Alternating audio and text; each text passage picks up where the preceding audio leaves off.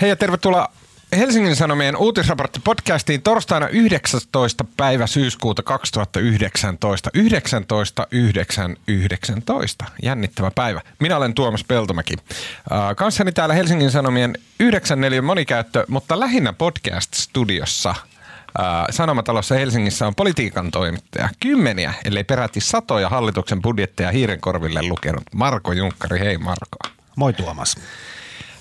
Ja minusta kauimmaisena oikealla on Tampereen ylioppilaslehti Aviisin edelleen limbossa elelevänä päätoimittajana itsekin budjetteja laatinut sunnuntai-toimituksen toimittaja Tuija Siltamäki. Hei Tuija. Hellurei. Mä, oon, mä oon kyllä jo irtisanoutunut. Ootko sä irtisanoutunut? sillä tavalla ole enää. Sä edelleen painostat Tampereen ylioppilaskuntaa tekemään päätöksiä Aviisin suhteen. Totta kai. Mä oon tunnettu nettiahdistelija. Jotkin. Uh, onneksi me ollaan sama, viivan samalla puolella, enkä no, kohtaamaan sun rajua. Tämän viikon podcastissa aiheena Stalinin karvainen kintas, jota heiluttelemalla pääministeri Antti Rinne näkyy selvästi yrittävän pyyhkiä markkinatalouden viimeisenkin rippeen Suomen hallituksen budjettilogiikasta. Ja vähän häkellyttävästi maailman raharikkaiden päääänen kannattaja Financial Times yhtyi kuoroon ja vaati kapitalismia keksimään itsensä uudelleen. Puhumme siitäkin. Ja vielä puhumme kahdesta merkittävästä naisten itsemääräämisoikeuden ja myös muiden ihmisten itsemääräämisoikeuden rajoja määrittävästä tapauksesta, eli suostumus 2018 kansalaisaloitteen käsittelyn alkamisesta eduskunnassa ja toisaalta korkeimman oikeuden merkittävästä tuomiosta, jossa se linjasi, että vahvakaan humalatila ei välttämättä automaattisesti tarkoita sitä, että henkilö olisi sellaisessa tilassa, ettei pysty antamaan tätä suostumustaan yhdynnälle. Uh, uh, ja lopuksi vielä, kuten aina, uh, pitkiä, pitkiä epämukavia hiljaisuuksia. Mä en ole kirjoittanut tätä spiikkiä, mä en vieläkään osaa tätä. Lopuksi, kuten aina, hyviä keskustelun aiheita pitkien epämukavien hiljaisuuksien varalle. Pitkiä epämukavia hiljaisuuksia luvassa myös podcastin aikana. Juuri näin.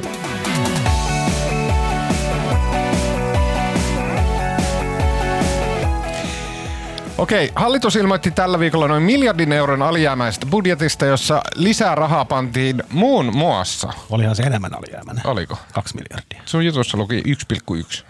Niin, mutta ne oli ne tota, Pysyviä menoja lisätään. Niin. Okei, okay. mä en osaa lukea talousasioita ja juttuja, sen takia mä vihaan niitä. Mutta lukusanat, yhdestä, mut lukusanat yhdestä kymmeneen saa Se oli pari, pari miljoonaa. Pari Sitten miljoonaa. uusia pysyviä menolisäyksiä 1,1 miljardia. Kokeillaanpa tämä juonto uudelleen. Okei, hallitus ilmoitti tällä viikolla noin parin miljardin euron alijäämäistä budjetista, jossa lisää rahaa pantiin muiden muassa koulutukseen, perusturvaan, eläkkeisiin, kehitysapuun, turvallisuuteen, terveydenhuoltoon, väyliin, maatalouteen, aluepolitiikkaan, luonnonsuojeluun, Särkäniemen possujunaan, vasenkätisille Roopeankan rahasäiliö ja Suomen huonoimmaksi elokuvaksi useasti valitun Ponteroosan uudelleen filma automatisointiin. Yeah. Osa näistä oli itse keksimiä. Marko ja Tuija, jos pelataan tämmöistä salamakierrosta, niin mikä on tämän budjetin se niin kuin pääanti? Kumpi vaan voi aloittaa? Aloita sä. En mä osaa vastata tuohon kysymykseen. No, pää on... Siellä on monenlaisia asioita. no siis Tämä oli ensimmäinen, Antti Rinteen hallituksen ensimmäinen budjetti tota, hallitusohjelman jälkeen ja hallituksen aloittamisen jälkeen, niin sinänsä odot, odotukset oli, että ei siellä kauheasti mitään yllätyksiä tule, koska tästä ei kumminkaan kuin mitä viisi kuukautta, kuin neljä kuukautta, kun tehtiin hallitusohjelma. Eikä niitä tullutkaan.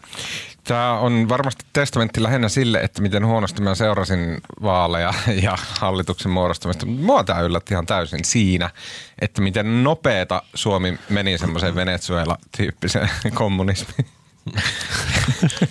mun mielestä, mun mielestä tämä lupaa jotenkin huonoa tälle, että mihin suuntaan tämä keskustelu.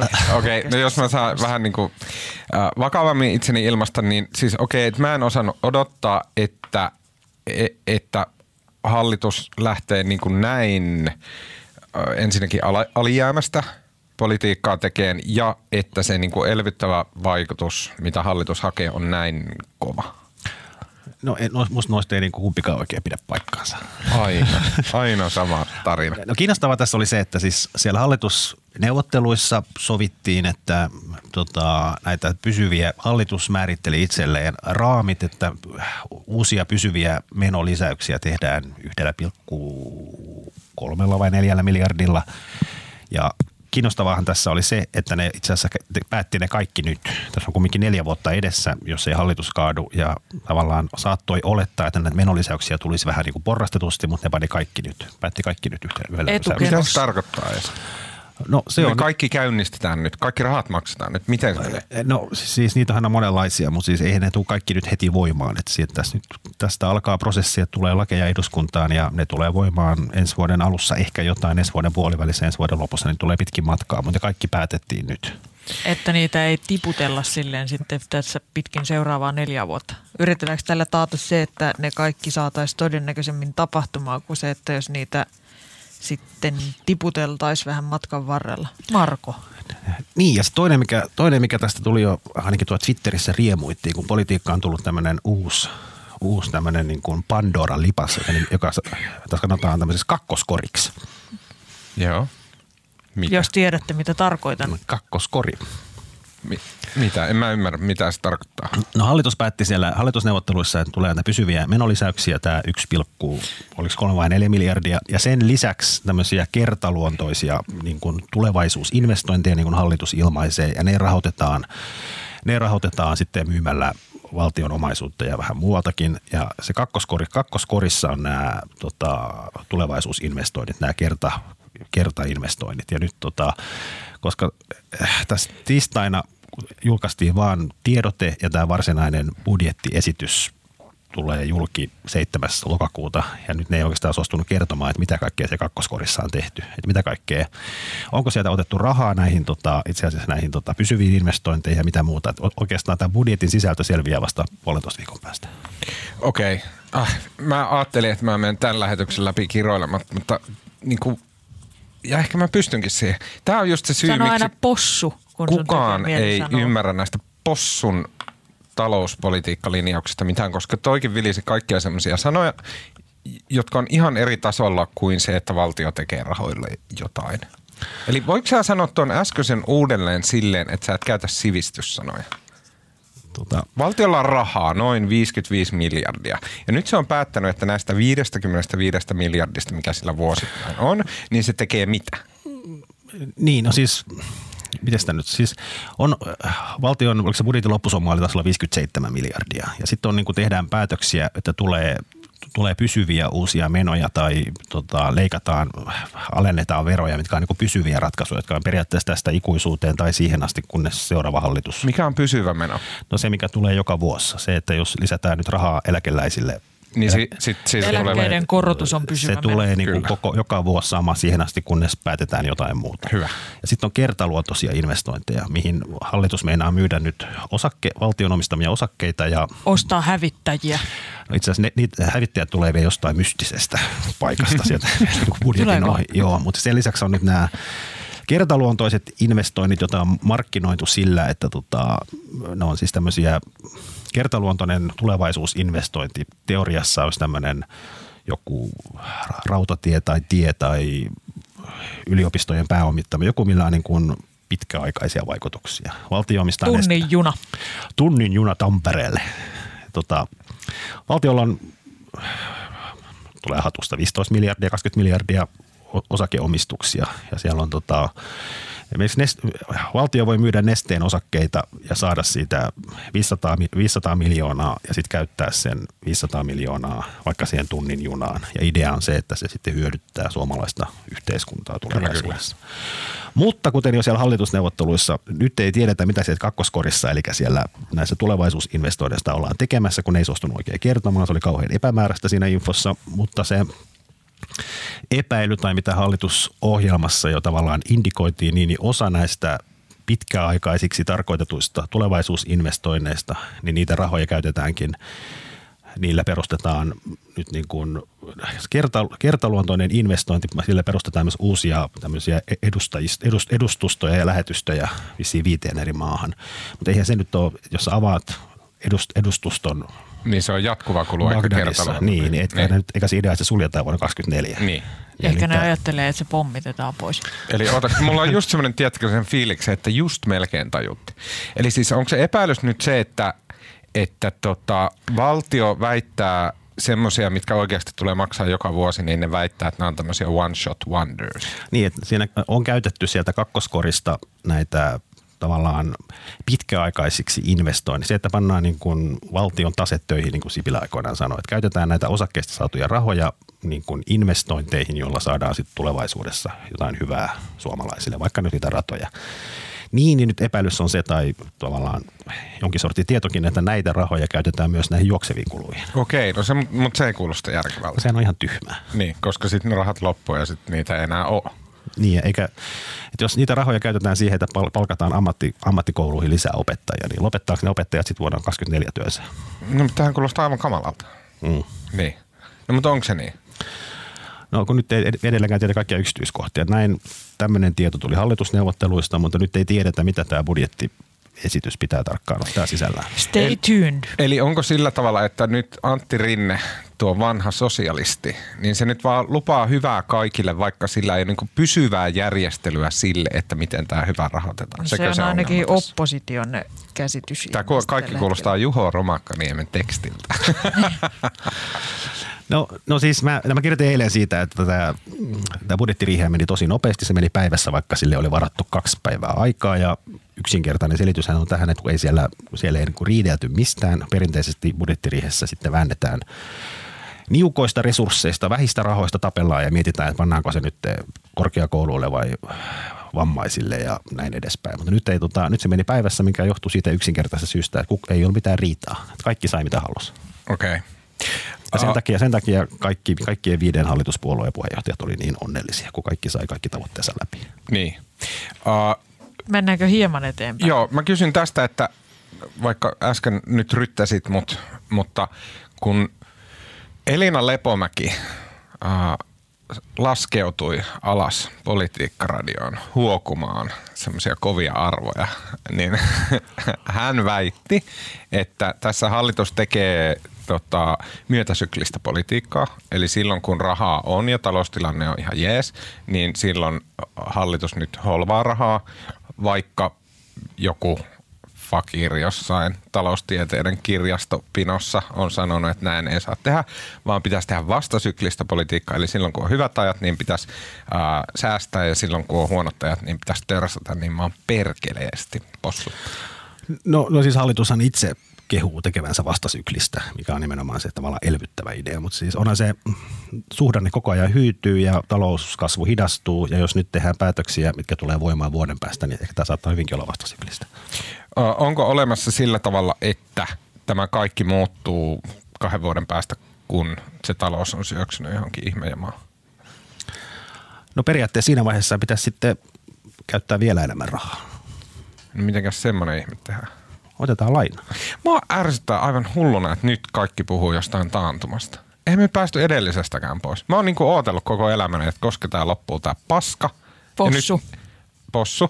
Ja, se, ja nyt se alkaa vaan uudelleen. Meillä oli Semmosta just äsken, oli finanssikriisi ja Kreikan kriisi ja mä oon tässä venailu, että koska uskaltaisi lentää Majorkalle.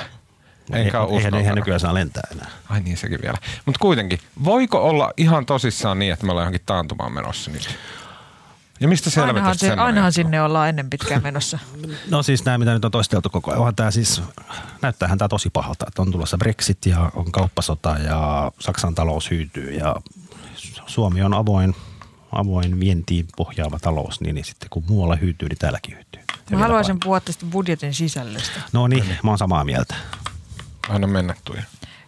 Minusta, no, mun mielestä tässä siis yksi, mihin kiinnitin huomiota, kun noita uutisia – luin, niin oli väylähankkeet, mistä, on, mistä mitä on täällä vähän sivuttukin. Olin hyvin, hyvin iloinen siitä, että jos se, etenkin jos se parannetaan jotain tällaista Helsingin ja Tampereen välistä junayhteyttä, paitsi henkilökohtaisista syistä, myös ihan yleisistä syistä, että se on Suomen junaliikenteen kaikista merkittävin reitti ja sillä on ka- käytännössä kaikista eniten väliä.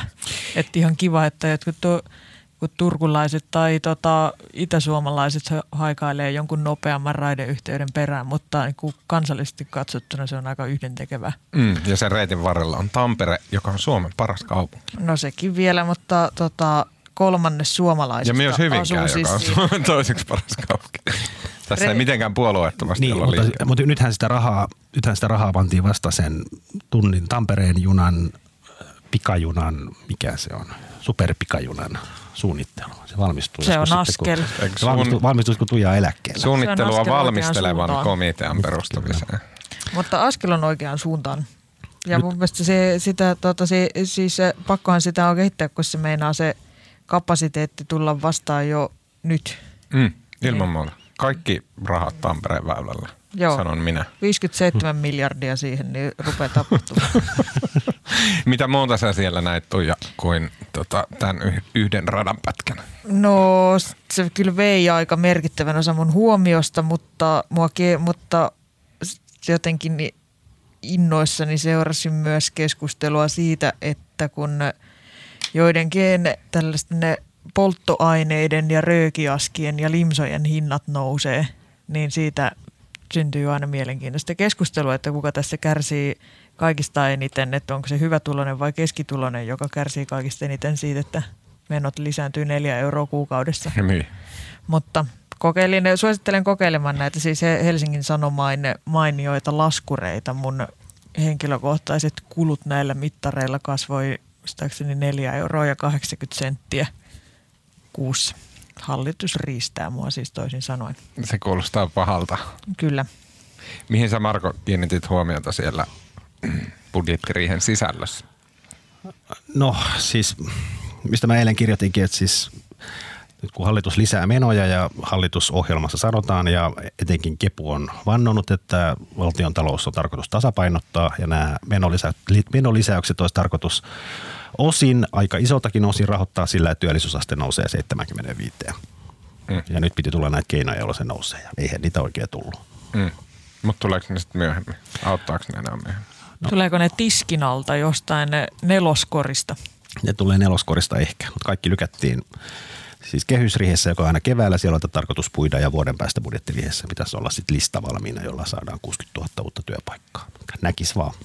Se olisi kyllä hauska. Se olisi kyllä hauska. Ja sitten siellä oli toinen, toinen hauska oli tämä ikuisuusoperaatio, missä tota, leikataan näitä yritystukia, joita kaikki Joo. Niitä on kolme miljardia tai viisi miljardia tai paljon niitä onkaan vähän laskentavasta riippuen. Ja nyt ne sai sitten tämmöinen pieni työryhmä istui ja ne päätti poistaa se, mikä dieseli se oli, se, mikä se termi oli. Onko se toi, onko se parafiininen. Parafiininen diesel. Eli Kukaan puhtaammin ei... palava diesel. Niin, ja nyt ne niin kuin, tämä ilmastomyönteinen hallitus, joka on ohjelmassaan luvannut pysäyttää ilmastonmuutoksen, ja nyt ne poisti tuen täältä niin kuin vähempipäästöiseltä dieseliltä. No Herra nyt... Jumala. Mulla meni tämä ihan ohi. Joo, jotenkin hieman erikoinen meininki.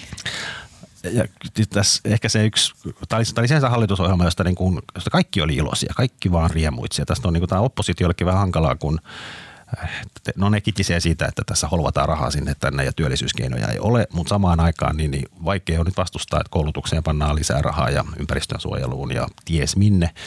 Mutta kyllähän niin kuin se ryhmä, joka tästä nyt eniten oli nyreissään, oli no kuljetusyrittäjät ja sitten siinä mielessä teollisuus, koska me tarvitsee kuljetuksia. Se tähti tämä, mikä parafiininen diesel. Mikä Joo, se? parafiininen.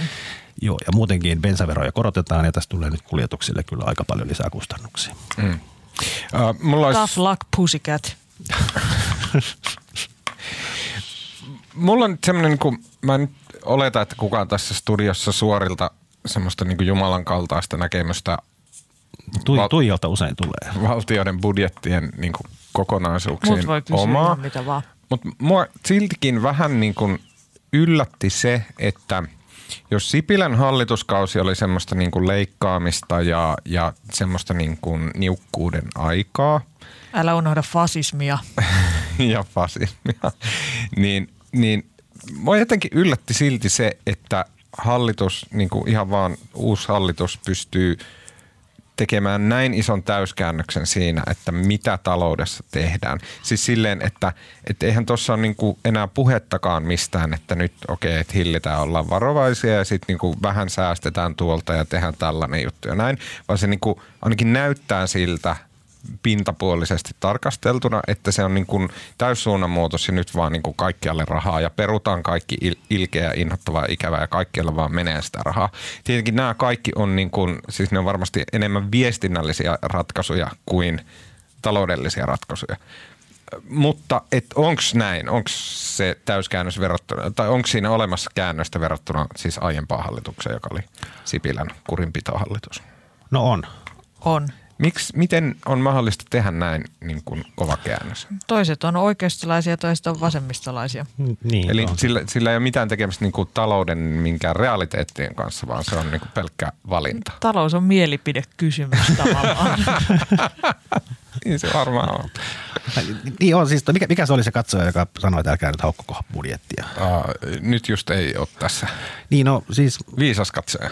Se viisas katsoja, joka kehotti, että älkää haukkuko budjettia. No, ei, no siis näinhän tämä on vasemmistovetoinen hallitus ja tähän etukäteen ilmoitti, että nyt loppuu, loppuu porvareiden kuripolitiikka ja tämmöinen austerityn aika. Ja kyllähän ne nyt niin kuin Olisin voinut holvata paljon enemmänkin halutessaan. Mutta tästä puuttuu se niin kuin, tavallaan se... Mutta oli näin, hän sanoi tekevänsä ja nyt tavallaan muuttuu, että nyt edellinen hallitus leikkasi ja tämä investoi. Niin, eikö nyt kokeillaan niin kuin, välillä tämmöistä. Eikö se vasemmistolaisen hallituksen pitäisi sitten kuitenkin vähän niin kuin kurittaa taloudellisesti, mutta sitten niitä rikkaita ja niin kuin mekastaa siitä, että niin, okei. Nyt, niistä nyt, ve- niin kuin... kaikista veroparatiiseista ja sellaisesta olisi kyllä voinut meuhkata vähän enemmän. Niin. Se olisi jotenkin sopinut. No nehän piti tämän solidaarisuusvero, mikä on näille sinne yli, ylimpään tulodesiiliin, niin se, se pysyy voimassa ja kyllähän nämä tota, tuloveroalennukset ne kohdistuivat sitten pienituloisiin, että kyllä tässä niin kuin suhteellisesti kuritettiin keskiluokkaa ja herroja. Niin, mutta ehkä sitä ei uskalleta sanoa ääneen. Eli se niin kuin oikea kysymys tässä on, että onko meillä tarpeeksi vasemmistolainen hallitus? Mä odotin, koska tämä Tuomaksen kommunismi paasaus alkaa. No niin, mennään eteenpäin. Mennään eteenpäin, uh, mutta samassa aihepiirissä. Talouslehtiä ja hienoja lakerikenkiä käyttävien ihmisten äänitorvi The Financial Times. Onko se yhdysvaltalainen laatulehti? Se on brittiläinen laatulehti häkellytti tällä viikolla, kun se aivan puskista vetosi sen puolesta, että kapitalistisen järjestelmän täytyisi rakentaa uudelleen sillä tavalla, että yritysmaailmaa hallinnut Milton Friedmanin ajatus osakkeen omistajien ylimmästä asemasta maapallon eliöstöhierarkiassa kumottaisiin, tai ainakin osakkeen omistajien tavoittelemien voitteen rinnalle pitäisi nostaa myös muita päämääriä yrityksille, kuten firmojen työntekijöiden toimeentulo, ympäristö, väkivaltainen vallankumous ja tuotantovälineiden sosialisoiminen. Loppu oli oma keksi. Oli, itse keksin. Hauska. Jotenkin lennokkaalla päällä tänään. Joo. Niin, s- tässä on taustalla semmoinen, että okei, okay, tai miten se ilmaisti, mikä ei voi pitää paikkansa, että on tämmöinen amerikkalainen helvetin kokoinen business lobby. Possun kokoinen. Possun kokoinen business lobby, jonka nimi itse asiassa mulla ei just tässä ole. Se on, mulla on, se on, onko se mikä American Round Table of something? Se on business leaders. US Business Roundtable. Joo. Niin he oli ilmoittanut, tai oli tehnyt tämmöisen julkilausuman, jossa olivat päätyneet tämmöiseen ajatukseen, että ainakaan heidän edustamansa yhtiöt, niin että he voisivat ruveta tekemään jotain muuta kuin pelkkää rahaa osakkeenomistajille. Että pitää olla myös muita päämääriä. Ja sitten siitä parin päivän päästä Financial Timesilla oli kuin maagisesti yhtäkkiä tämmöiset hillittömät spektaakkelit ja mainoskampanjat ja etusivun uutiset siitä, että kapitalismin täytyy uudistua ja että tämä on Financial Timesin uusi linja.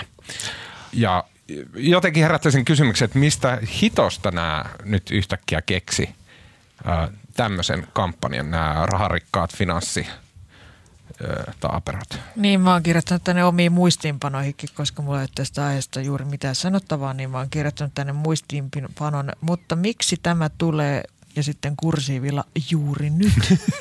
Erittäin hyvä kysymys. Joo, no siis Voisitko mä, Marko vastata? No mä itse asiassa mä tätä äsken, musta oli jotenkin todella kiehtovaa. Kyllä. No, siis tämä on tota, Myös mäkin pystyn vastaamaan tähän. Junkkari on ainoa ihminen, joka täällä... Oha, no niin. No, no, ensinnäkin, tässä on, ensinnäkin tässä on siistiä se, että siis tähän on, tähän on tämmöinen Financial Timesin, tähän on heidän tämmöinen niin kuin markkinointikampanja, Joo. joka on tehnyt edes, mä on tehnyt mainostoimista joku Brooklyn Brothers tai joku tällainen. Tai ne oli keksinyt. Joo, tai mitä olisi keksinyt, mutta on tämmöinen sisältövetoinen mainoskampanja. Samanlainen kuin Hesarilla on jotain hankin parempaa luettavaa tai jotain muuta. Hanki parempaa kuunneltavaa. Hanki parempaa kuunneltavaa. OS.fi kautta hanki parempaa kuunneltavaa. Eli tämä on, että tämä ei varmasti ole syntynyt sitä tota, US Business Roundtablein tiimoilta, koska tämmöisiä mainoskampanjoita kehitellään kuukauskaupalla. Eli tämä on pidempiaikainen projekti ja sitten eihän, eihän tämä ideahan ei ole niin kuin missään nimessä uusi. Ei, Tässä ei, niin finanssi, finanssikriisin jälkeen, siis tämä Martin Wolf, joka tota, kirjoitti siihen tähän tähän samaiseen Financial Timesin numeroon tämän pitkän esseen siitä kapitalismin kriisistä, niin hän on puhunut tästä samasta asiasta jo vuosikausia. Kyllä. Ja tämä ei ole, niin kuin, tämä ei ole niin kuin FTL uusi teema, eikä tämä ole niin kuin maailman näiden edes ne yritysjohtajien keskustelussa. Niin, osa on puhunut uusi. kapitalismin kriisistä 1800-luvulta asti. Kyllä. Niin, että siis on, aiemmin on puhuttu social responsibility code ja kaikkea tällaista, mikä niin kuin sinne yritysmaailmaan on, on myös niin kuin juridisesti pakotettu, että niillä on jotain vastuuta muustakin kuin rahan takomisesta. Mutta silti mua yllättää se, että miksi näin korkealta taso, tahoilta, että jos Jenkkien suurin business lobby tämmöistä rupeaa ajamaan. Sitten maailman se merkittävin talouslehti tämmöistä Se ei ole business lobby, se on joku kerho. Mutta siis se, no syythän on tämä keskustelu alkoi niin finanssikriisistä ja sit siitä, kun Jenkeissähän keskiluokan ja dunnareiden palkat on ollut stagnaatiossa, eli pysynyt paikallaan niin kuin 30 vuotta kohta. Ja onhan tämä yritysjohtajat tienaa nykyään 400 jotain kertaa enemmän kuin duunarit Yhdysvalloissa. Se on jotain aivan tulo, Tuloerojen kasvu samaan aikaan keskiluokan palkat ei nouse, koulutuksen hinta nousee kymmeniä prosentteja joka vuosi tai paljon joka tapauksessa. Ja sitten samaan aikaan rikkaat, rikkaat rikastuu niin kuin todella paljon ja keskiluokka jumittaa siellä paikallaan. Ja kyllähän siellä ihmisiä ottaa päähän. Ja tämähän on niin kuin vastaus tähän on niin kuin yritysjohtajien on pakko reagoida siihen, kun tulee, tulee Boris Johnsonia ja tulee Trumpia ja kansalaiset on kadulla. Ja Jenkeissä on tehty kyselyitä, niin siellä tota, melkein puolet alle 25-vuotiaista pitää sosialismia houkutteleva, houkuttelevana vaihtoehtona. Ja Sosialismi toki varmaan hieman ne erilaisena no, versiona. Ehkä se on tämmöinen Sosiaalidemokratia. Niin, niin. demokraattinen sosialismi. Puhuu demokraattisesta sosialismista, mutta kumminkin se nuori polvi. Siis on Bernie ja Alexandra Ocasio-Cortez. Sitä jengiä. Nuori polvi, kuten Bernie Sanders. ja sitten se kaiken huoli on siitä, että jos ei jotain tehdä, niin, niin kohta tota, Joku muu tekee niiden puolesta.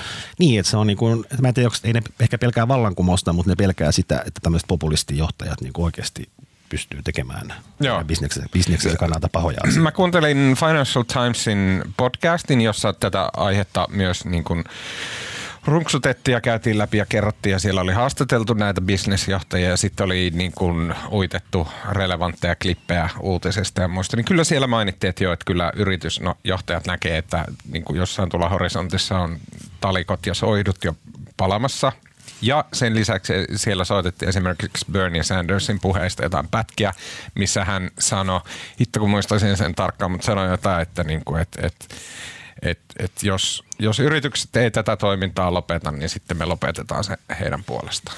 Ja sitten mä pääsen, nyt mä, mä, mä oon valmistautunut tähän. Oota, mutta ennen kuin sä lähet, niin saanko mä sanoa väliin? sua estellä. Mun mielestä tuossa on mielenkiintoinen se, että sä sanoit, että, että se on niin kuin nämä uudet sosialistit, nämä niin kuin kauniit ja hipit ja niin kuin hip sosialistit. Kauniit ne, ja hipit, kuten Bernie Sanders. No, mutta hän on, hän on kaunis sisäisesti.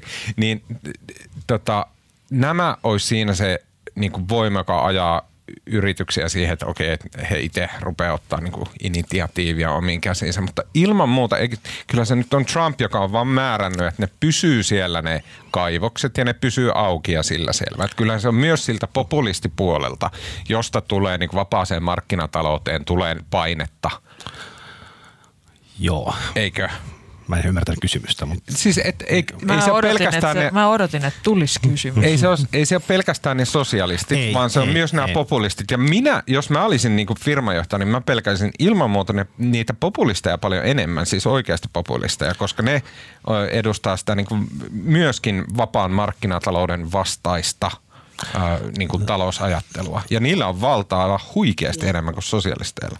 Joo, no sitten Tota, mä luin siis, se oli musta tosi kiinnostava tämän Financial Timesin Martin Wolfin se essee. Ja sitten niinku, ehkä se perus, tavallaan yksi perusasia on se, että niinku, siis tavallaan kapitalismi ja markkinataloushan ei ole synonyymejä. Että kapitalismi tarkoittaa, kapitalismissa yritykset, se, siinä puhutaan suurista yrityksistä, siinä puhutaan, jotka pyrkivät monopoliin, ne pyrkivät niinku rajoittamaan kaikin mahdollisin tavoin kilpailuja, kilpailua. Ja sitten taas markkinatalous lähtee siitä, että on tämmöinen tasainen pelikenttä kaikilla ja kilpailu on hyvästä ja pitää niin kuin estää näiden monopolien syntyminen. Ja nämähän on kaksi ihan eri asiaa. Ja tämä, nämä tavallaan kilpailun vähyys ja niin kuin, se Martin Wolfin perusargumentti oli se, että niin kuin, tavallaan kapitalismi on lähtenyt väärään suuntaan. Nyt työn tuottavuus tavallaan laskee, koska kilpailu ei toimi ja tavallaan tota, tästä, on, tästä syntyy niin kuin myös taloudelle haittaa. Että kyse ei ole markkinataloudesta, vaan kapitalismista.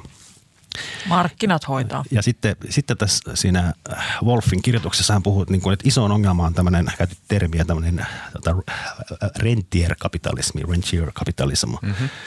Joka tarkoittaa siis, se on niin kuin, että se on se, se on se nyt niin kuin ongelma. Eli maailma on, maailma on muuttunut siihen, että joskus silloin, siitä puhui jo Karl Marx aikoinaan, mutta Karl Marxin aikana se ajatus oli se, että jos on kapitalisti, joka tekee sieltä työläisen selkänahasta fyrkkaa, niin, niin se saa se tehtaanomistaja saa ne rahat, mutta se sijoittaa ne rahat siihen tehtaaseen, sitten laajentaa tehdasta tai lisää tuotantoa ja se käyttää ne sen tuotannon lisäämiseen. Mutta sitten tämä maailma on nyt sieltä Karl Marxin ajoista muuttunut ja nyt te, ja tota, se finanssimarkkinoiden valtava kasvu, Jenkeissä niin kuin, tuleeko neljännes niiden BKTstä tulee finanssisektorilta, mikä on kasvanut niin kuin, kolminkertaiseksi 30 vuodessa. Niin Briteissä vastaavanlainen tilanne. On, ja se, on niin kuin, se ongelma on se, että tämä, että tämä, tämä rentier-kapitalistit on siis semmoisia, jotka pelkästään hyötyy pääomatuloista. Ne ei, niin kuin, ne ei tee mitään tuottavaa, ne pelkästään hyötyy tämmöisistä jollain tavalla rajatuista omaisuuseristä. Ne saa joko asunnoista vuokraa, ne saa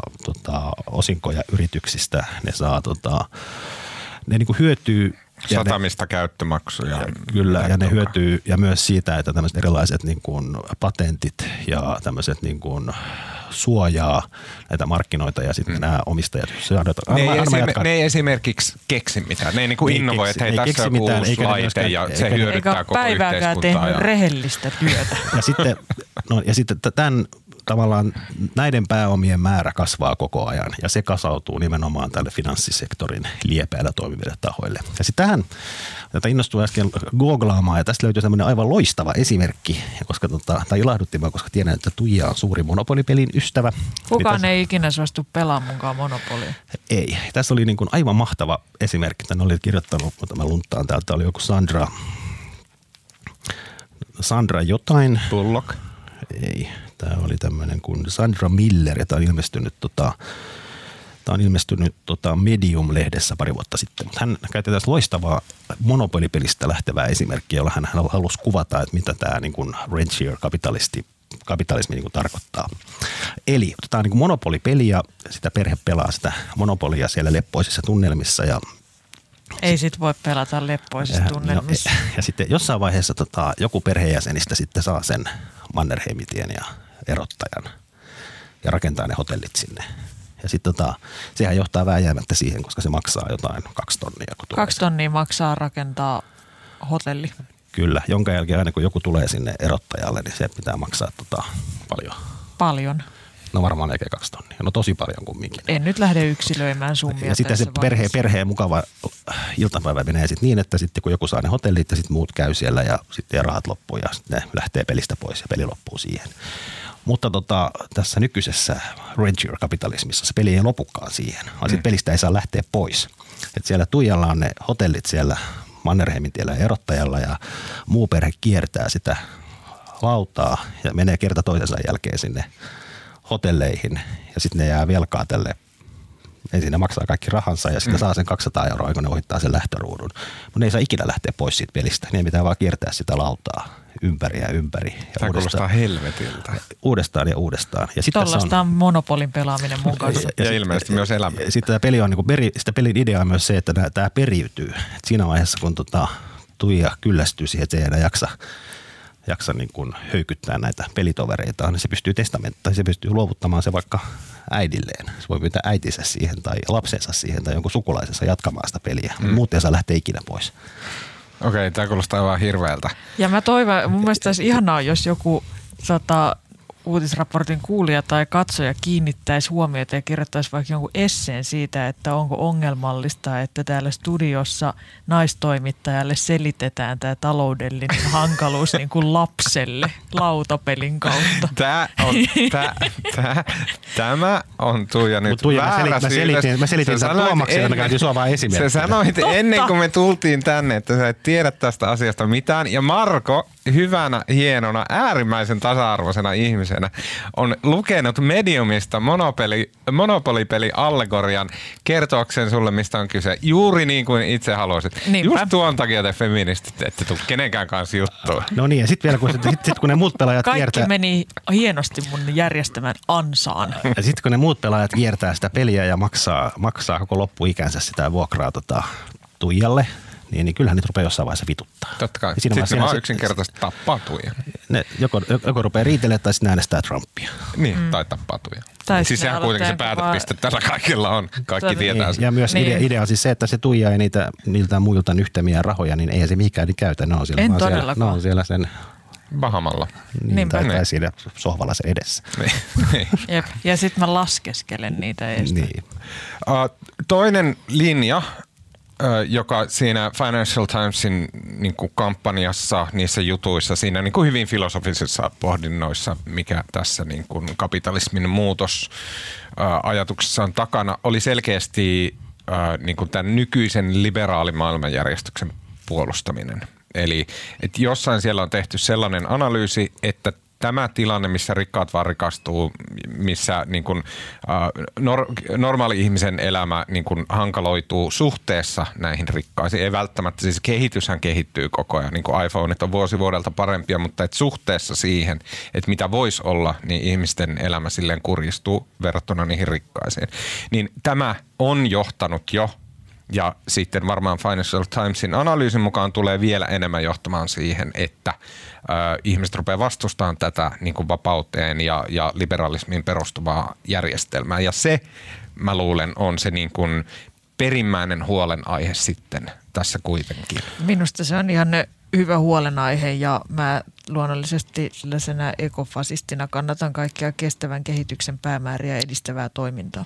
Se juuri näin to, toi on ihan totta, mutta vielä siis musta siinä Martin Wolfin tekstissä niin se pointti, siis hän puolusti siinä liberaalidemokratiaa ja näin edespäin, mutta kyllä se keskeinen huoli oli se, että tämä nykyinen järjestelmä, missä se monopolin erottajan omistaja pitää ne rahat niin kuin itsellään eikä käytä niitä, kun ei, ei rakenna lisää hotelleita, niin se johtaa siihen, että työn tuottavuus laskee, innovaatiot vähenee ja tavallaan tämä talous, talous ei kehity niin, niin hyvin kuin se voisi muuten kehittyä. Niin, se raha ei tee töitä. Ja sitten toinen asia on kyllähän tämä ilmasto, ilmastonmuutos ja kestävä kehitys, niin totta kai se on niin kuin, siis firmojen on niin jotenkin pakko huomioida se, että se jotenkin Milton Friedmanin kehittämä, että tota, shareholder value ajattelu, että yritys on vastuussa ainoastaan osakkeenomistajalle, niin se kuulostaa vähän pöljältä. En ole ikinä ymmärtänyt sitä. Se on semmoinen, minkä kaikki on aina allekirjoittanut, mutta mun mielestä kuulostaa ihan tyhmältä lailta. Mm. Tai siis se kuulostaa talo- talousteoreettiselta runkkaamiselta.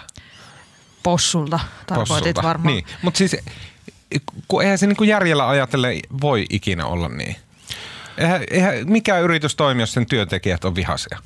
Eihän ne, niin kuin, eihän ne vaan toimi. Jos niitä, eihän siinä järjä häivää. jos, niitä, jos on niin paljon valtaa, että pystyy kyykyttämään niitä tosi paljon. Niin, pystyy pitämään niitä orjina. Niin. Mutta sen takia meillä on esimerkiksi sosialistihallitukset, jotka on silleen so, so näin ei saa tehdä. No joo, no mutta mun mielestä tässä tota siis se, se, mikä oli myös se kiva tässä Financial Timesin niin julistuksessa oli se, että, että kun usein tämmöiset kommunismi, kapitalismi, kapitalismi on pahaa ja ongelmallista, niin se sellaisilla tota, julistuksilla ja keskustelun avauksilla on usein taipumusta muuttua jotenkin semmoiseksi, että ne kuulostaa sellaiselta päivystävän abiturientin pätemiseltä. että sitten oli jotenkin todella, todella mukavaa, että tulee tämmöisestä niin kuin su- tällaiselta taholta ja tämmöisellä sävyllä ja Kyllä. jotenkin – ja siis, Fiksu, mutta silti mukavan mahtipontinen avaus. Mm. Ja väliin Maino, mainostoimisto osaa. Niinpä. Väliin täytyy puikata, että kyllähän niin kuin vapaa, vapaassa markkinataloudessa toimiva kapitalismi on niin ylivoimainen systeemi verrattuna mihinkään muuhun. Mikä muu ei ole tullut edes lähellekään siinä, että miten paljon onnea, vaurautta, elinikää, hyvää elämää ja unelmia tälle maapallolle on synnytetty. Niin mikään ei ole tullut lähimainkaan. julistautuu vapaa markkinatalouden kannattajaksi. Ehdottomasti, Kyllä. mutta on, onhan siis se, musta siis, miten mä nyt sanoisin, siis se ajatus siitä, että siis kyllä yritykset edelleenkin pyrkii maksimoimaan omistajien voiton. Eihän tämä muuta sitä mihinkään, mutta siis se ajatushan on se, että, niin kuin, että jos, jos, nyt, jos se nyt on se yrityksen ainut tapa, että puhutaan, puhutaan niin kuin lyhytaikaisesta voitosta, niin eihän se, niin kuin, nehän menee nurin ne firmat kohta. Kyllähän se niin kuin ajatus siitä, että ne työntekijät olisivat iloisia tai toimitaan kestävästi tai jotain muuta, niin eihän ne saa kohta sinne nuoria ensinnäkään töihin, jos se yrityksen maine on huono. Mm. Tässä se yritys sillä, että se ottaa niin kuin muitakin asioita huomioon kuin pelkästään sen pelkästään sen äh, monopolissa sen hotellin omistajan pankkitili, niin, niin se on, niin kuin, se, se, on, niin kuin, se on taloudellisestikin järkevä. Se sisältyy siihen taloudelliseen itsekkyyteen, mikä niin kuin Milton Friedmanin ajatus on, että se sisältyy Kyllä. siihen, että he pitää myös muista asioista huolta, koska pitkässä juoksussa, jos eivät pidä, Et niin silloin, silloin, pitkässä juoksussa. silloin he eivät pysty niin kuin enää takoon sitä voittoa. Mun, siis... Okei, okay, mulla on viimeinen kysymys tästä aiheesta ja se on se, että tämä kaikki on hyvin, niin kuin, siis okei okay, Twitterissä niin kuin orgasmit leviää niin kuin vasemmistopiireistä, ah, ah, ah, Financial Times on viimein taipunut ja, ja nyt niin kuin, tiedätkö, keskuskauppakamari vetää vessasta alas ja mitäs täällä ja näin. Mutta onko meillä olemassa semmoinen vaara, että itse asiassa mehän ei olla Amerikka ja me ei olla myöskään hyvin Britannia, jotka on hyvin, hyvin paljon enemmän niin kuin business oikealla kuin Suomi. Ja me, me ollaan tämmöinen puolisosialistinen maa, niin kuin Ruotsi, mikä on helvetin hyvä asia, kaksi parasta maata maailmassa ja näin. Mutta onko tässä semmoinen tavallaan vaara tai ajatus, että olisi ihan helvetin typerää lähteä kopioimaan näitä ajatuksia ja niin kuin internetin kautta kopipastella ja laittaa ne Suomeen, koska eihän ne asiat, mistä Financial Times tai tämä American Business Lobby puhuu, niin eihän ne päde Suomeen se, ainakaan niin suoraan. Siis se Amerikka-meininki, ne tuloerot siellä, se on niin eri asia kuin mistä me puhutaan täällä. Että onko tällä koko keskustelulla mitään tekemistä Suomen kanssa? No mun mielestä ei. Ja ylipäätään niin kuin, siis Britannia on eri asia Euroopassa, mutta tämmöinen saksalaistyyppinen markkinatalous, missä niin kuin, siellä istuu työntekijät yritysten hallituksissa ja sehän on, niin kuin, että se on hyvin kaukana tästä anglosaksisesta maailmasta. Kyllähän siis se näkee, että vaikka tässä Financial Times niin kuin kauniisti julistaa sitä, että tota, pitäisi jakaa sitä vaurautta tasaisemmin myös työntekijöille. Mutta kyllähän niin Briteissä Corbyn on ehdottanut, että tota, suurten yritysten pitäisi jakaa osa omistuksestaan niin kuin suoraan työntekijöille. Eihän tämä ei, varmasti ei käy FTlle. Mm. että jossain se raja menee. Niin sitten se myös se, semmoinen, että jotenkin tällaiset mainosto, mainostoimistojen luomat julistukset ja julistukset ylipäätään, tällaiset kampanjoinnit, niin ne, kyllä niillä aina on myös sellainen taipumus, että sitten jos ne lässähtää, lässähtää sellainen mahtipontisesti tehty julistus, niin sitten se näyttää jokseenkin huvittavalta tai tota, surulliselta vähän tilanteesta riippuen, mutta huvittaviin esimerkkeihin kuuluu mun mielestä esimerkiksi se, että Iltasanomat on nyt tosi huolissaan ulkonäköpaineista ja niillä on joku kampanja niitä vastaan.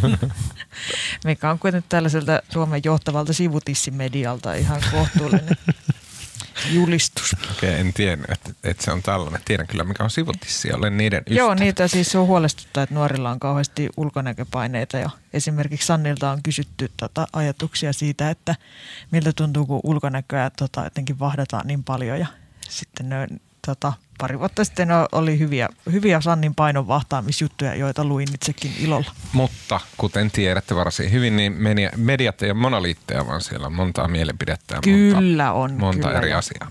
Okei, hei, äh, tähän väliin pieni mainospuhe. Tämänkin podcastin sponsoroivat nimittäin Helsingin Sanomien tilaajat.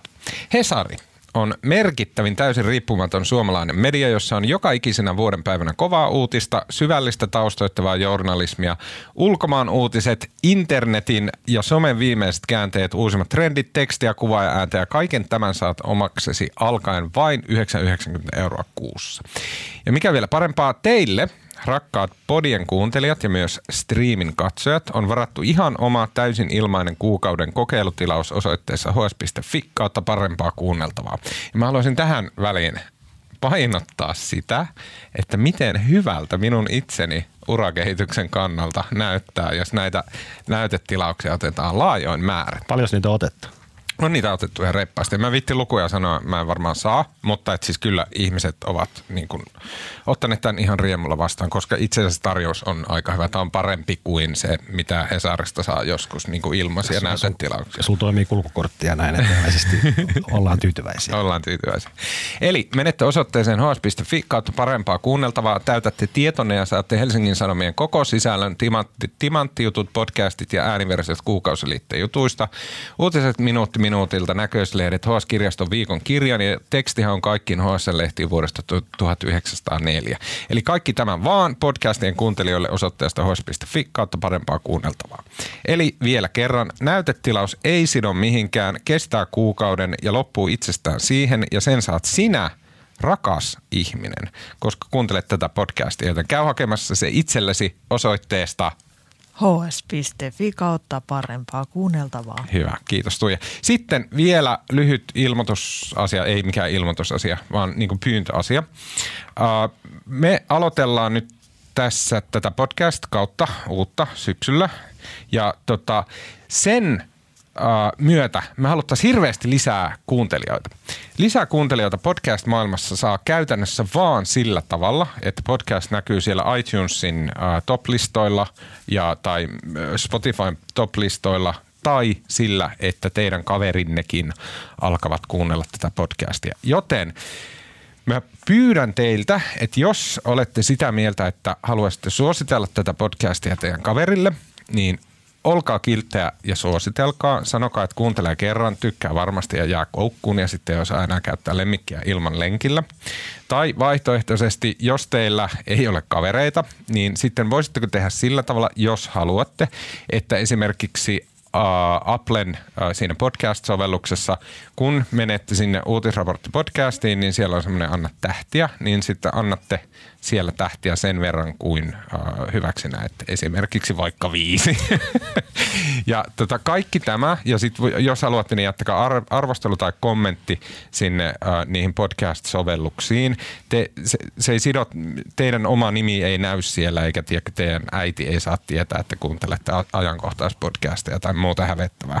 Mutta se auttaa suuresti sitä, että myös Tuomas muut ihmiset... Peltomäen henkilökohtaista urakehitystä. Muun muassa sitä, mutta ennen kaikkea sitä, että myös muut ihmiset löytää tämän podcastin. Podcast on mediamuotona mahtava, mutta siinä on semmoinen valtava ongelma, joka on tiedostettu ympäri maapalloa, että podcasteja on todella vaikea löytää. Ne on niin tosi, tosi, tosi työn takana löytää hyvä podcast, vaikka niitä on olemassa tuhansia ja tuhansia.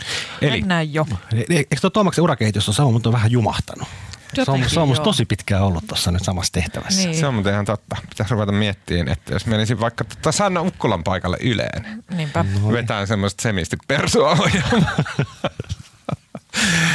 Ei mitään. Sanna on ihan mahtava ja rautainen, uh, rautainen tota, ammattilainen. Onko hän sun mielestä tehnyt ansiokasta journalismia?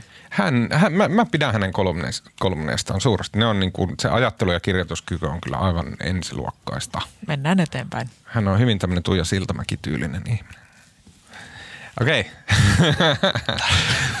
Uh, edus... Mä en edes alennut vastaamaan. Eduskunta... hiljaisen. Eduskunta kävi keskiviikkona keskustelun kansalaisaloitteesta, jonka tavoitteena on, että sukupuoliyhteys ilman toisen osapuolen suostumusta määriteltäisiin raiskaukseksi. Kyse on siis tästä Suostumus 2018 kansalaisaloitteesta, jonka takana on joukko tämmöisiä vihervasemmistolaisia lähinnä lähinnä tota, naiskansanedustaja mun mielestä. Mutta äh, tämän Suostumus 2018 kansalaisaloitteen pääpointit on sellaisenaan jo mukana hallitusohjelmassa. Eli näyttää hyvin, va- hyvin vahvasti siltä, että riippumatta siitä, miten tämän kansalaisaloitteen äh, käy, niin se joka tapauksessa jollain muotoa tulee laiksi. Äh, suostumus kansalaisaloitteessa on kyse siitä, että kun tällä hetkellä raiskais, raiskauslainsäädäntö määrittelee raiskauksen sillä tavalla, että siinä on käytetty joko uhkaa tai väkivaltaa tai uhrin tiedostamatonta tilannetta, tai siis niin kuin avutonta tilannetta hyväksi. Ja sen Tiedostamaton jälkeen... tilanne kuulostaa jotenkin vähän eri asia. Jotenkin metatasoiselta. Näin, tiedosta kapitalistisen jotain, järjestelmän ongelmia. Jotain näistä on käytetty hyväksi ja sillä tavalla niin kuin sitten äh, raiskattu tämä uhri. Niin, niin äh, tämä suostumus kansalaisaloite pyrkii muuttamaan sen lainsäädännön sellaiseksi, että raiskausta määrittävä tekijä on se, että uhri ei ole antanut yhdyntään suostumustaan. Suostumusperusteinen lainsäädäntö on aika laajalti käytössä kaikkialla länsimaissa mun mielestä. On muutamia maita, joissa edelleen niin tämä väkivallan uhka tai niin kuin, muulla tavalla niin kuin muun ulkopuolisen tilanteen hyväksikäyttö on mukana laissa edelleen.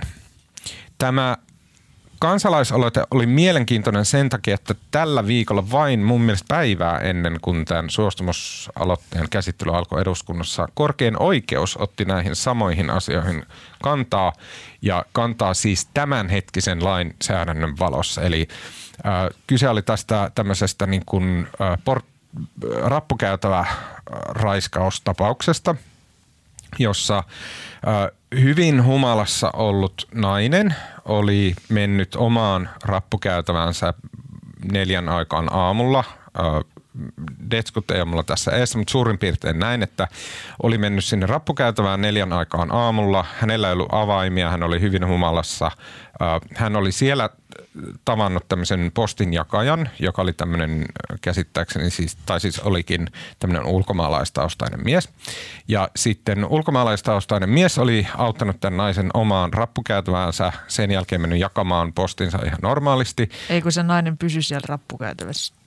Niin, joo hän, tämä nainen ei lähtenyt jakamaan sitä postia. Ei. Vaan tämä mies jakoi sen postin ja sitten viimeisenä rappuna tuli tänne, missä tämä, minne oli aiemmin tämän naisen auttanut. Ja sen jälkeen tota, he oli jutellut siinä jonkun aikaa äh, englanniksi. Äh, tämä mies, tämä nainen. Siinä oli tapahtunut muun muassa sellaista, että se nainen oli ottanut tämän miehen kännykän ja tämän miehen Facebook-sovelluksella lisännyt itsensä tämän miehen Facebook-kaveriksi – sitten tota, myös yhteystiedot oli vaihdettu, kirjattu siinä toisten kännyköihin ja sitten tämän jälkeen on tapahtunut yhdyntä, josta myöhemmin tämä nainen oli pitänyt sitä raiskauksena ja tämä mies oli kiistänyt raiskauksen ja sanonut, että itse asiassa yhdyntä tapahtui tämän naisen aloitteesta. Ja tämä on siis tämä keissi, jota alun perin käräjäoikeudessa arvioitiin. Käräjäoikeus päätyi siihen, että kyseessä ei ollut raiskaus. Sen jälkeen hovioikeus muutti tuomiota, piti tapahtunutta raiskauksena ja sen vuoksi nyt korkein oikeus otti tähän kantaa ja linjasi sillä tavalla, että tässä ei ollut kyse raiskauksesta, koska ei voida osoittaa, että uhri oli sillä tavalla avuttomassa tilanteessa, tilassa, vaikka olikin humalassa, mutta että vaikka olet humalassa, niin se ei tarkoita sitä, että olet avuton. Mun mielestä jotenkin tämä kaikki yhdessä oli tosi mielenkiintoista. Sanotaan niin kuin tämmöisen nuorten, tai no en tiedä, kaikkien elämän kannalta.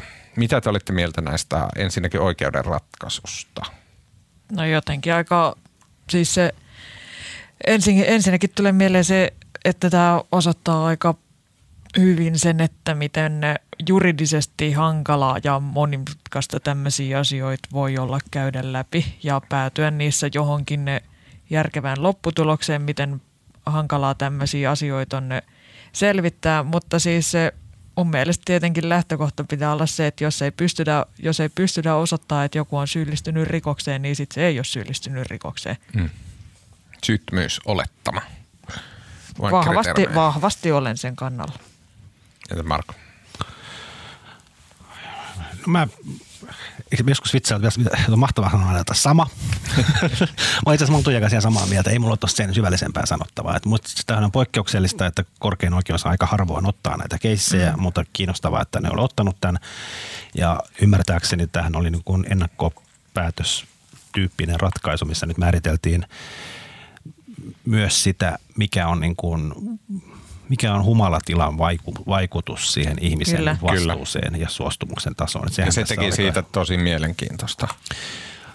Kyllä, ja se on niin kuin, sehän on yksilitteistä, että jos joku on sammunut humalassa ja hänet raiskataan, niin se, siinä ei kahta kysymystäkään, mutta missä se on sitten se raja, että mm. mikä on tiedoton ja mikä ei, niin se onkin aika hankalaa. Joo, mutta se, että niin kuin tässä haettiin linja siihen, että, että niin kuin lujassakin humalassa – on olemassa asteeroja. On olemassa humalatiloja, jossa sä olet ihan aidosti oikeasti avuton ja sä et kykene esimerkiksi kontrolloimaan itseäsi. Ja sitten on humalatiloja, jossa sä olet niin kuin eh, ehkä erilainen ihminen kuin olisit selvinpäin. Mä voin vahvistaa tämän todeksi. Kyllä, kuin myös. Ja myös niin kuin saatat suostua asioihin, joihin et selvinpäin suostuisi. Ja että jos näin on, niin silloin ei ole kyse siitä, että tila olisi niin kuin lain tarkoittamalla tavalla avuton, vaan että vahvassakin humalatilassa tavallaan ää, niin kuin ihmisellä on vastuu omista teostaan.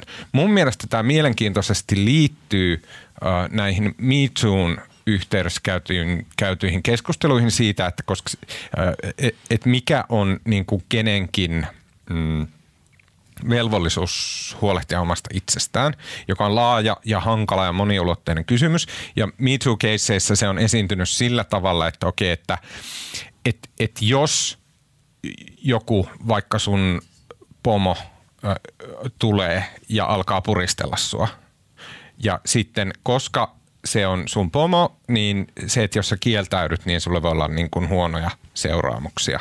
Tai voi olla, että tilanne on sun mielestä niin pelottava. Tai tilanteen selittyy jollain muulla tavalla, vallankäyttöä ja hierarkia. Niin, esimerkiksi näin. Ja, ja sitten, että se kysymys on, että näistä huolimatta, onko sulla velvollisuus sanoa, että ei, nyt lopeta tämä ikään mulle. Vai että onko velvollisuus tavallaan huomattavasti enemmän sen tekijän puolella niin kuin huomata etukäteen, että hei, tässä on nyt itse asiassa tilanne, jossa mulla on valta-asema tohon ja sen takia mä en saa niin kuin esimerkiksi yrittää puristella tätä ihmistä tai näin. Va- siis, et, tarkoitan siis sillä, että jossain tilanteessa on varmasti ihmiset puristelu on kaikkien mielestä ihan fine ja niin kuin näin. Mutta et, et Voin sillä, vahvistaa silloin kyse siitä, että mikä on tavallaan sen niin kuin uhriosapuolen velvollisuus huolehtia omasta hyvinvoinnistaan, mikä on tekijäosapuolen velvollisuus ottaa huomioon muiden hyvinvointi. Ja tässä niin kuin, sen takia myös mun mielestä tässä oli niin kuin vähän samasta teemasta kiinni, kyse tässä oikeuden niin kuin linjauksesta.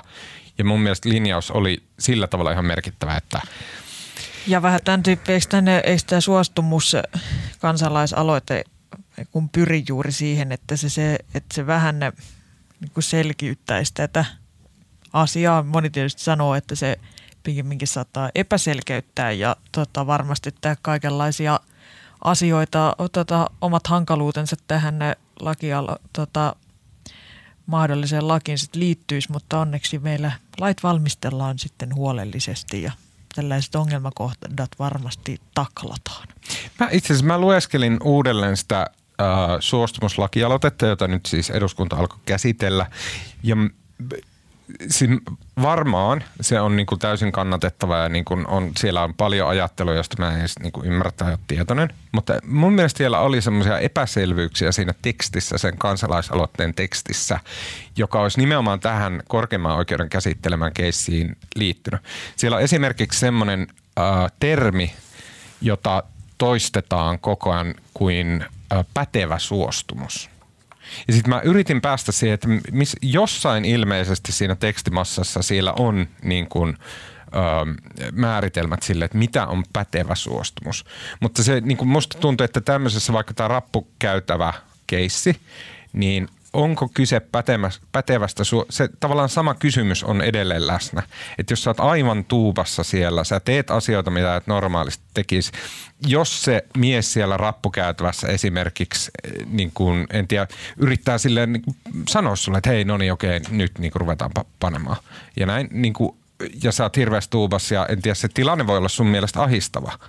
Niin onko silloin kyse pätevästä suostumuksesta, jos sä sanotkin, että okei, okei, koska näin on kuullut, että joskus naiset vaan haluaa, että se tilanne on ohi ja ne sanoo sen takia okei. Okay. Että mikä on niin, pätevä suostumus? varmaan silleen ihan sam- se periaatteessa olisi ihan saa, periaatteessa ollaan ihan sama, että mikä se laki on, koska en se vaikuta siihen, että miten hankala tuollaista tilannetta on tulkita tai niin kuin jälkikäteen selvittää, että mitä siellä on oikeasti tapahtunut, mitä on sanottu, millä fiiliksillä ihmiset on sanonut muu kuin tavalla tai toisella huolellinen oikeusprosessi ja siltikään ei välttämättä ikinä saada tarkalleen selville, että mitä on tapahtunut. Mm. Mutta mun mielestä on ne kiinnostavaa, että kun ne, että ne on selittänyt tätä aloitetta silleen, että siinä vaihdetaan näkökulmaa, että kun nyt että aikaisempi raiskauslainsäädäntö on ehkä enemmän kohdistunut siihen, että sillä uhrilla on tavallaan todistus jotenkin oso, tai osoittaa, osoittaa,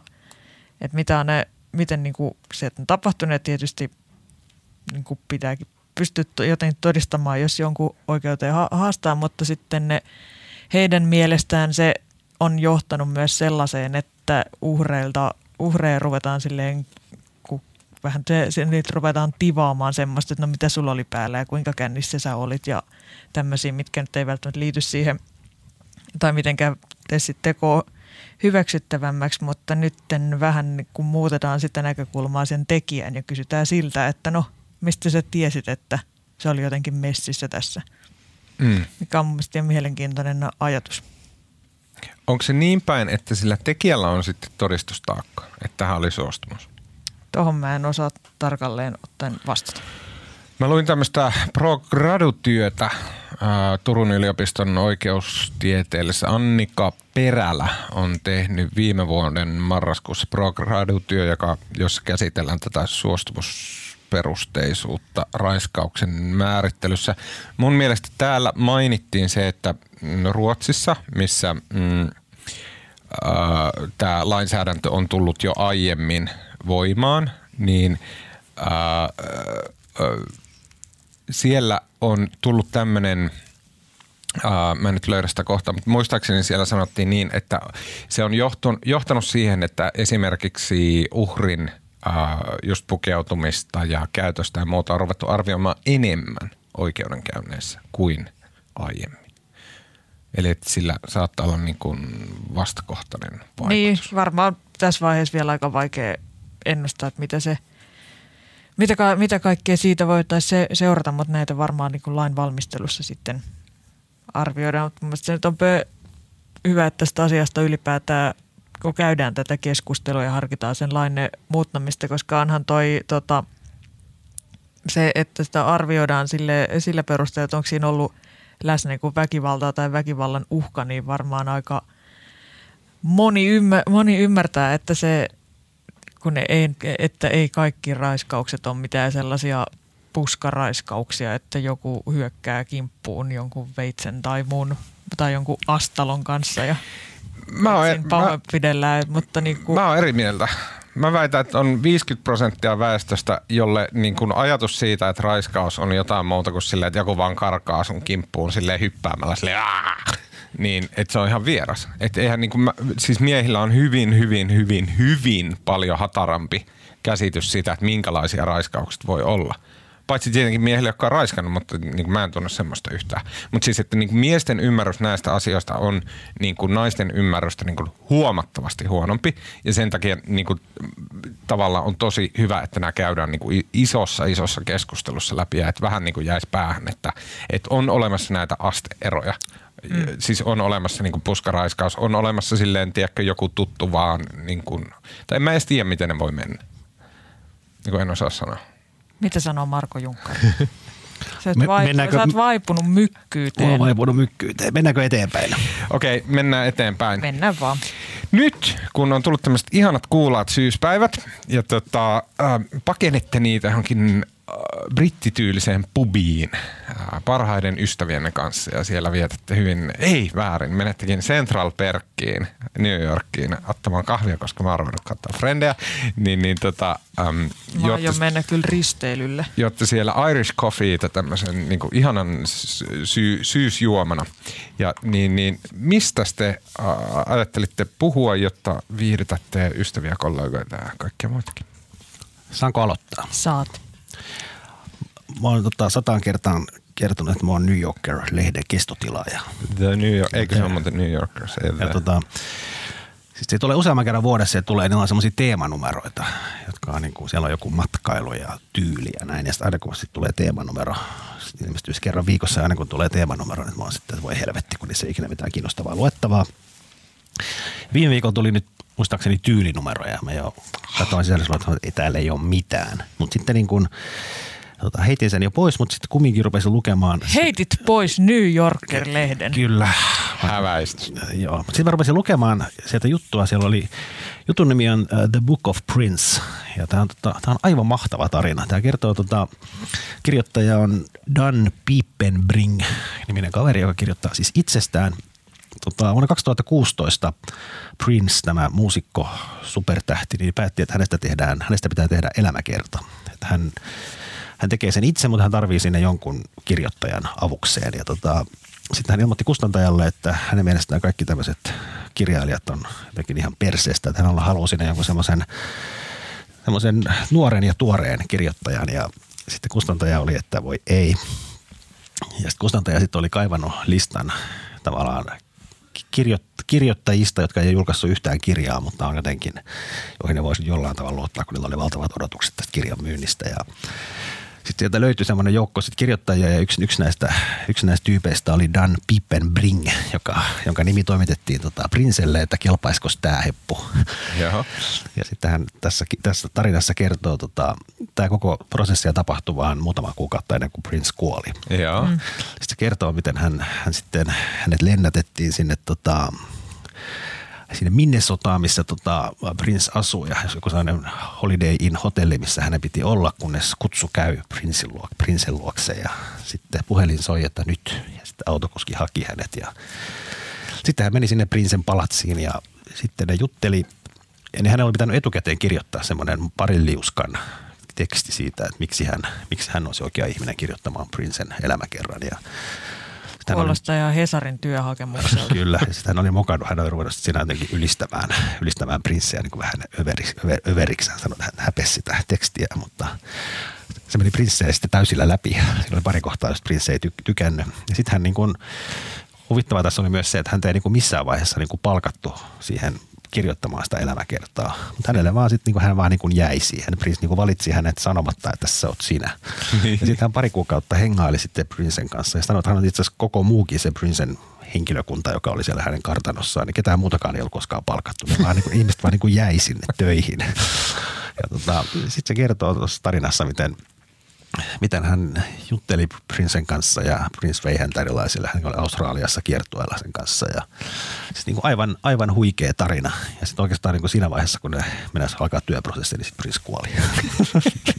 Okei, okay, kuulostaa aivan mahtavaa. Prinsellä on tullut kuolemansa jälkeen semmoinen tosi semmoinen niin jännä myyttinen maine. Kyllä. Osittain johtuen Chappellin tota, Chappelle Showssa esiintyneestä Prince-hahmosta, joka oli aivan todella Kyllä. omituinen. Ja sitä kirjoittaja oli vielä, niin kuin hän tässä kuvaa, hän on nyt, tässä on niin kuin tämmöisiä suoria keskusteluita Princen kanssa. Hän sanoi, että aina sitten kun hän pääsi tilanteesta pois, hän kirjoitti sitten muistiin kaikki vuorosanat, että hän väittää, että nämä on niin Kova, täytyy lukea. Sano vielä, kuka oli kirjoittanut ja mikä oli jutun nimi?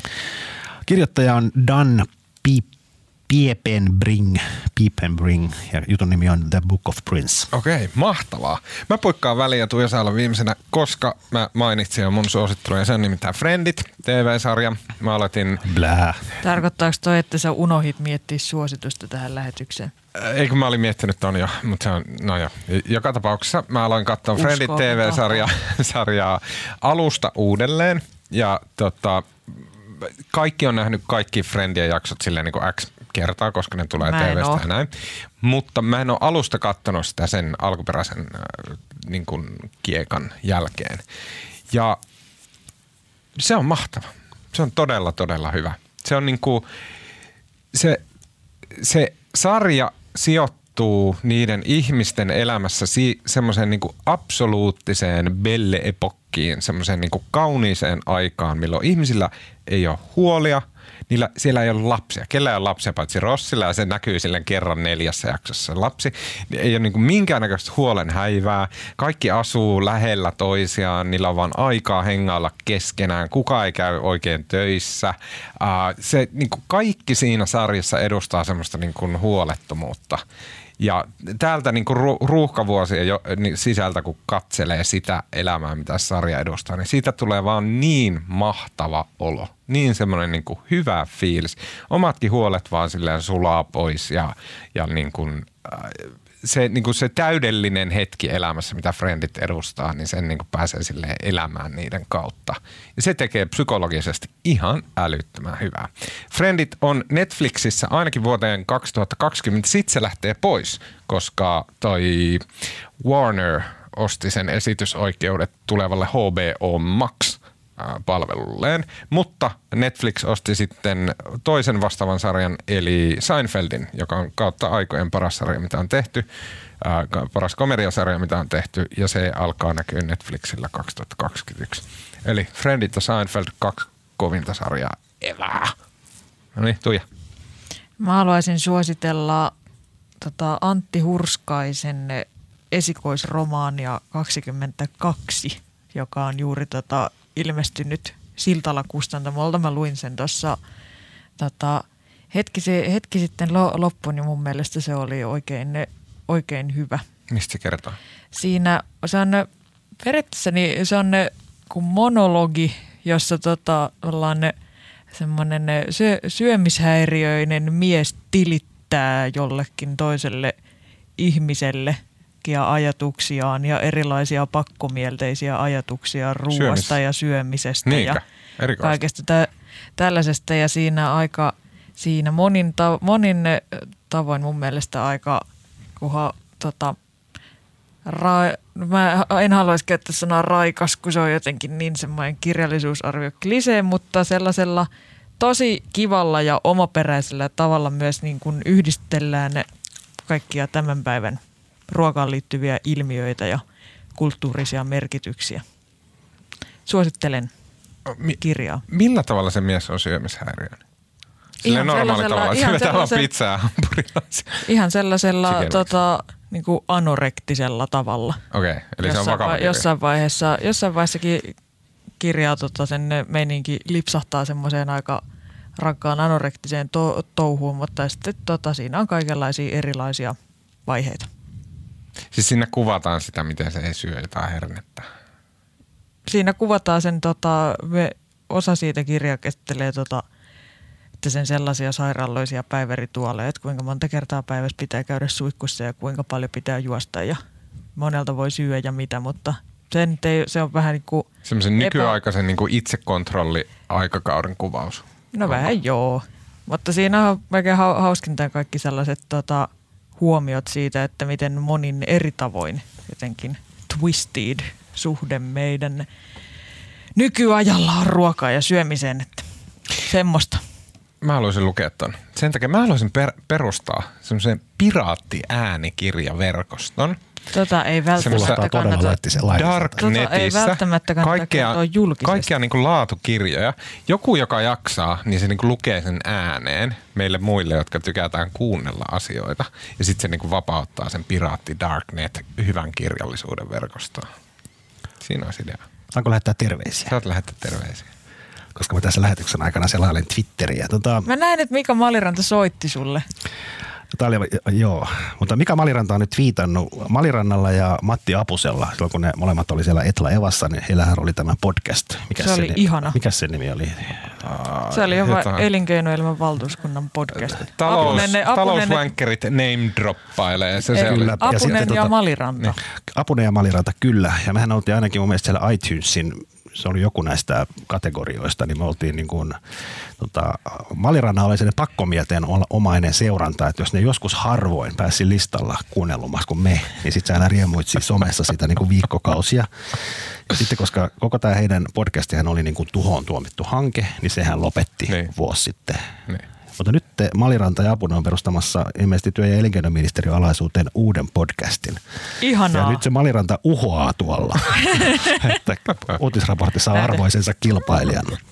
Sanotaanko näin, että äh, uutisraportti saa taas arvoisensa kilpailijan, kun se kilpailu tekee hyvää. No, toivitaanko heille... Eikä ole on, tägännyt mua tuohon twiittiin. Toivotetaan heille, että siitä vaan yrittäkää. Mallirannalle ja muille tiedoksi, että meidän iTunes-lukuissa näkyy siis kuudesosa meidän kuulijoista. Sekin vielä. Niin. Mm. Tota, okei, hei, hyvä. Siinä kaikki tältä viikolta. Kiitos Mennään Marko Junkkari. pois. Kiitos Tuomas. Kiitos Tuija Siltamäki. Kiitos, hei. Minun nimeni on Tuomas Peltomäki ja äänen ja leikkauksen ja kaiken muun hyvän meille tekee tällä viikolla Janne Elkki. Ja me kuullaan taas ensi viikolla.